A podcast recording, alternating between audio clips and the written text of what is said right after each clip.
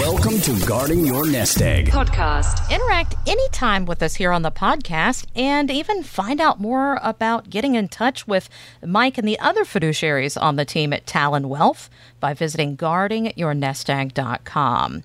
We are going to spotlight the economic data that doesn't quite add up right now and talk about how you can best combat what is ahead with the Fed, interest rates, inflation, and rising taxes on the horizon. But before we get too deep into all of that, Mike, I think we deserve a little bit of fun. So I'm going to start things off a little bit differently. Okay. I mean, you know who Snoop Dogg is, right? Absolutely. Been a well known rapper since what, the early 90s and now in all types of business. But hear me out. He is launching his own breakfast cereal. It's called Snoop Loopz. Made by his food company that already sells other breakfast items under the Mama Snoop brand. Now, hip hop entrepreneur Master P working on this with him as well, saying it's gluten free, and as the name implies, it's a take on Froot Loops, but promises more corn, more flavor, and more marshmallows. So it's basically Froot Loops meets Lucky Charms, and it's going to hit store shelves soon. And I say I hope because I'll actually try it just for the novelty, but Really? I'm, of course okay. I would. It's Snoop right. Dogg. Who didn't love him in the 90s a little bit? I mean, now I he hangs out with Martha Stewart. He's got to know a little something. He's got. Listen, I'm About not cooking, a food, uh, I not a big food. Snoop fan. I couldn't even tell you what he sings exactly, but Sings. He's a rapper. Okay, raps. I mean, it's, okay, he's right. He doesn't really sing. It's more talking into the He's become a pretty but- big entrepreneur, honestly. Well, no, I was going to say I do appreciate the entrepreneur Mm-hmm. side of all that. Just because I'm not a fan of his music uh, Yeah. or rap music in general, but I the, the entrepreneurship. I mean, I I don't think Talon's going to have any like food stuff in the future, but There was a time we had bottled yeah. water with our name on it. So there's that. And you've got that Yeti. But we so weren't we've selling it, that. though. We were giving it That's away. true. That's true. Yeah, I do want to tell you something else. Again, I know this is all kind of silly, but what's cool is a portion of every purchase goes to help feed needy families and the homeless. Yeah. That's something he does with all of his food products. So Well, that's kind of cool. fantastic. Yeah. absolutely. Now on to things that are not cool. Sorry about that. Um, Oh, all right. Going to Okay. talk about that whole student loan forgiveness program from Biden. Not cool. So that's why cool. I eased us Yeah. in with the cereal and Snoop Loopz, Oh, whatever that is, because I'm going to need some Snoop Loopz to hide my feelings. to up- stomach of this. you uh, know, I mean, yeah. this student loan forgiveness program. It is irritating everyone. I mean, if you do go on Facebook, wherever it is, you go to the store, you're interacting with anybody, they're complaining about it or cheering about it, depending upon who you're hanging out with. But the White House projects that the program will cost $24 billion per year, which is $240 billion over the next decade. But according to Susan Rice, the director of Domestic Policy Council, she says the program won't cause further inflation issues. We're on track to cut the federal deficit by more than $1.7 trillion this year, the single largest deficit reduction ever. And numerous experts affirm that restarting paused loan repayments at around the same time as we provide targeted debt relief will not have any meaningful effect on inflation.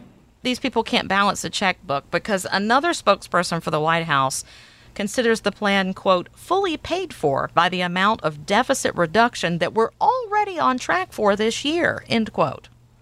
We all expect, at least we should, and I think our listeners do, uh, expect politicians to be liars. I mean, we, we know mean, they're they're, full of crap. It's just, it's nicer when they're lying, but just not so obvious about the lie. Right? It's the arrogance behind the statements that are being made, and you're just trying to force feed us just a load of crap. Mm-hmm. And to actually go on TV and talk about it, it's And have a I press I conference. I'm- I mean, I don't like any of it, but it's I'm really irritated by the just the arrogance of like you you know, it's not even a little bit true. You know what I mean? I mean, it's like 100% a lie. The like not math even close just does not add up. So Yeah. how can you even say this? Yeah, and then yet they do it and whatever. You're where you're at because Mm-hmm. they're doing all this and we're stuck with it. Well, for now, you know. I Yeah, mean, there's a um, lot of it- talk. it'll- There's a lot of talk. By the way, shocker, the White House's estimate is the lowest of all estimates. Oh, that's Um, weird. Yeah.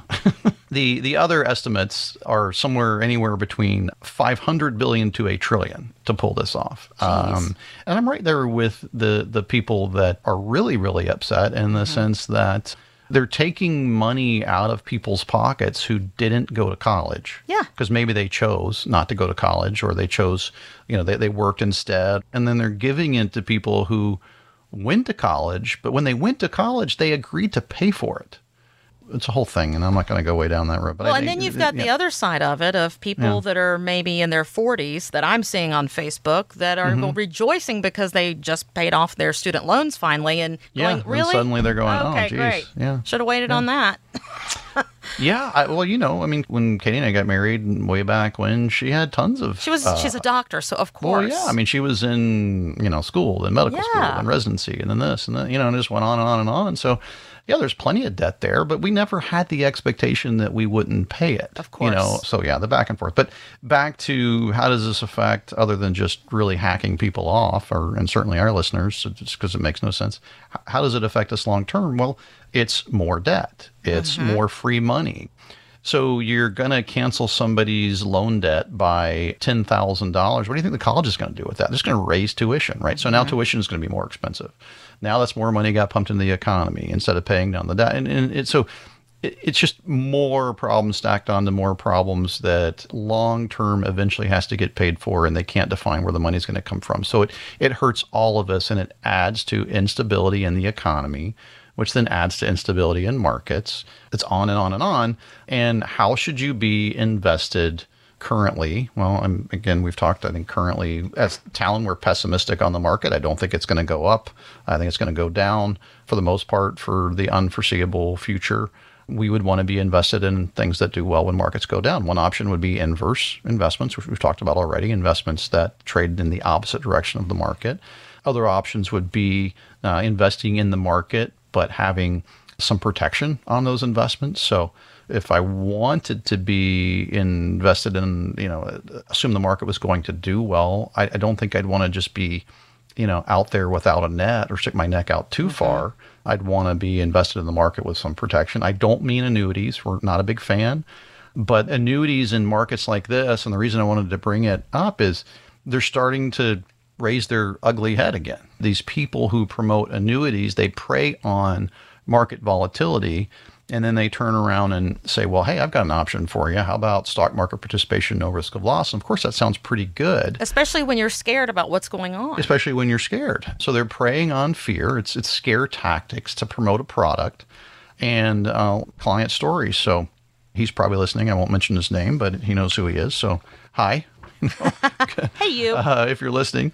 But he was in the office last week and he said, Listen, my wife's been watching this TV show on Sundays and it's driving me nuts. And it's this advisor and they're talking about bucket strategies. And so it's just driving him crazy, right? Because they're doing these bucket strategies and these buckets are annuities. I always hear about these buckets on these radio shows. These buckets, yeah. th- these buckets are annuities, and so his wife is seeing bucket strategies and wanting to call these people and go find out. And he's telling her no, and he comes to the office. Goes, Mike, can you just give me some talking points to go home with about these annuities? Because Mike, I'm afraid she's going to call these people. And I said, all right, listen, I'll give you the pros and the cons. Here's what they will do. Here's what they won't do. And here's why I wouldn't put money in one. Because before I put money in an annuity, I would put it over here in this other account because the other account would still provide, you know, the same amount of protection, but you don't have to lock your money up for uh, 10 years. Don't wanna do that. Yeah. And you're not capped. In other words, same amount of protection, higher return if the market's up, and not a 10 year contract. These are other, you know. And so if you just make things simpler and you go, well, I, I realize that that sounds good, but if you compare annuities to everything else that's available, this is a personal opinion. Okay. My opinion is if you were looking at an annuity and then I showed you the other options that were available, I am uh, 100% positive, again, my, in my feeling, that you would not pick the annuity. Now, maybe you would, maybe I'm wrong. I just don't think that would happen. So we would invite anybody who's considering an annuity or who's watching these shows on TV or radio shows, before you commit to a long term contract, try not to get all of your information from the person who's going to get a commission, right, to mm. sell you the product. Just give us a call. We'll walk you through it. We'll show you all the investment options. If you go back and get the annuity, that's fine. I would just feel terrible if you got into one of those without knowing what all your options are. Mike and the team at Talon Wealth want to be a resource to those of you near and in retirement. Find the office most convenient to you and interact with the show at guardingyournestegg.com. And most importantly, don't make a decision out of fear. So here's the big question. No, we're not popping the question, but the big question most of our listeners have near retirement is how do I know if I'm ready? Hmm. According to NerdWallet, you need to pay attention to these three signs. Make sure you've faced your fears, that your financial plan has been stress tested, and understand what you're retiring to, not just from. Do you think that's a good gut check, Mike, to know if we're really ready to leave the office or whatever profession for the last time? I mean, that's a conversation that we're having on a weekly basis with, with listeners. So, yeah, uh, the first one I think makes sense. Face your fears. It's usually the fear of running out of money, understanding how money works in retirement.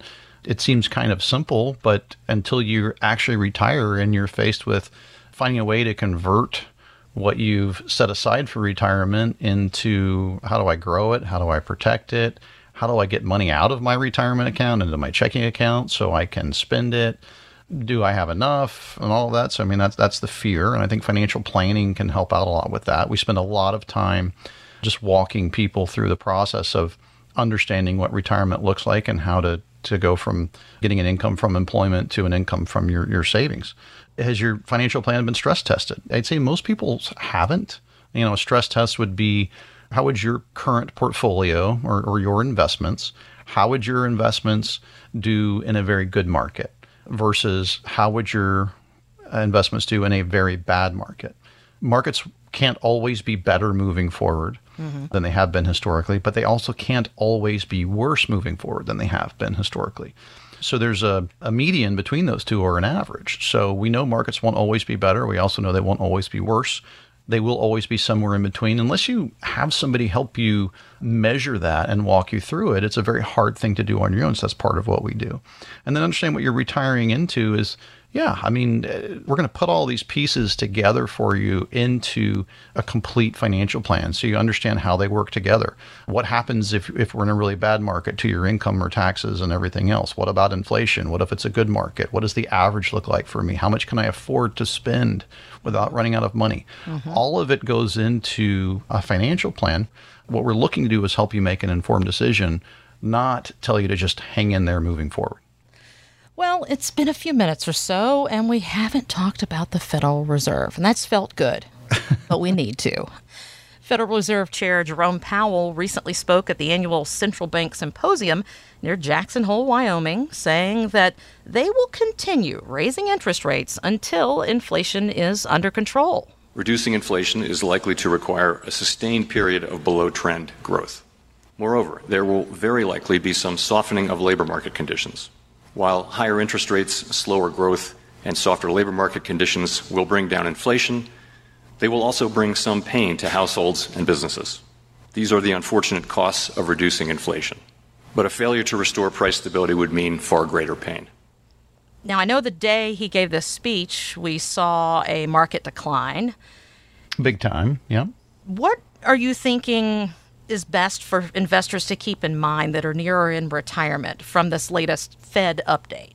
We did see over a thousand point drop right on that news, and I don't know why it was a surprise, right? So if, if you see the Dow Jones industrial average off a thousand points, that suggests that the market was surprised by the language from those meetings. And you take a look at inflation, you take a look at what they've been talking about doing and how they're talking about doing it, you take a look at gas prices coming down, which obviously that's good for a lot of Americans seeing gas prices come down. But that effectively gets rid of one of the factors that could have reduced inflation. So if people are spending less on gas, then they're spending more in the economy and and all of these things just create more and more and more of a problem. Then you add to it all, this additional spending and the Inflation Reduction Act and now we've got the college loans. We've got several states out there that are still sending money to people. In Pennsylvania, for example, I think they're talking about a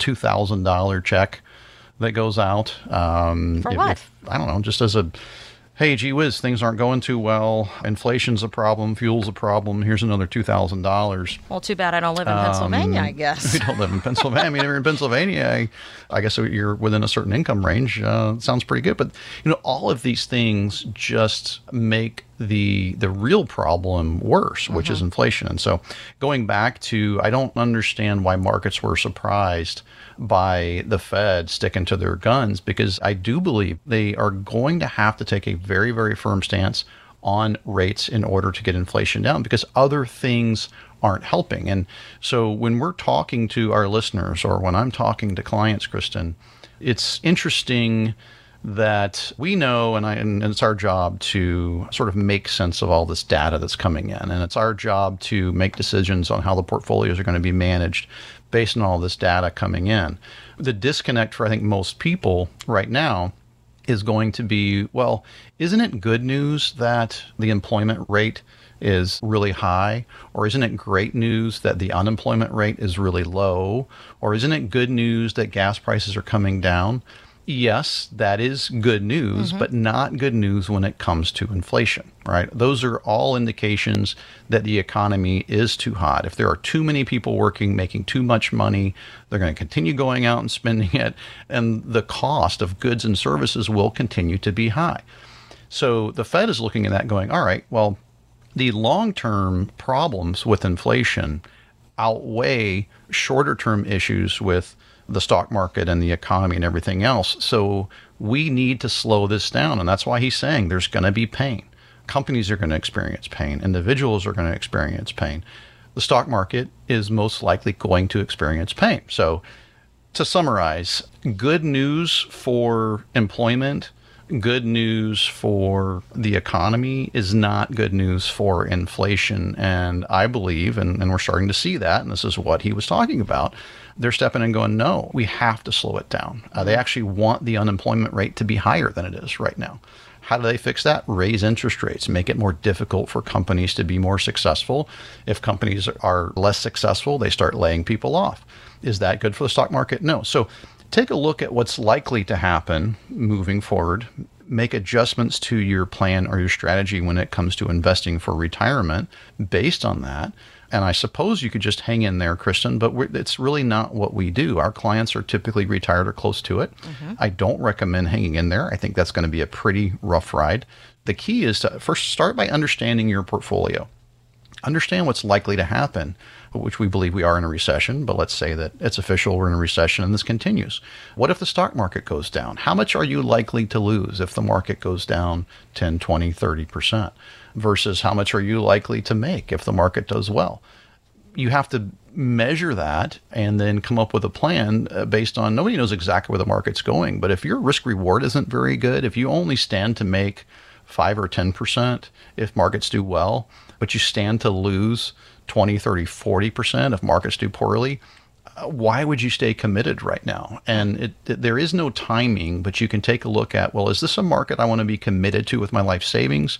Or is it a market and an economy where maybe I should take a step back and come up with a plan? So, what we do is we sit down, start with an analysis of where you are, explain that to you, show you all of your investment options, go over those. And what we're looking to do is help you make an informed decision not tell you to just hang in there moving forward. This is this is this is, this is guarding your nest egg with Mike Lester. Catch up and interact with the show anytime at guardingyournestegg.com. Mike Lester is an investment advisor representative of Talon Private Wealth LLC, an SEC registered investment advisor. Talon Private Wealth and the station are not affiliated. Information presented on this program is believed to be factual and up to date, but we do not guarantee its accuracy and it should not be regarded as a complete analysis of the subjects discussed. This information should not be considered tax, or legal advice. Discussions and answers to questions do not involve the rendering of personalized advice, but are limited to the dissemination of general information. Information presented is for educational purposes only and does not intend to make an offer or solicitation for the sale or purchase of any securities or advisory services. Be sure to consult with a tax professional before implementing any investment strategy.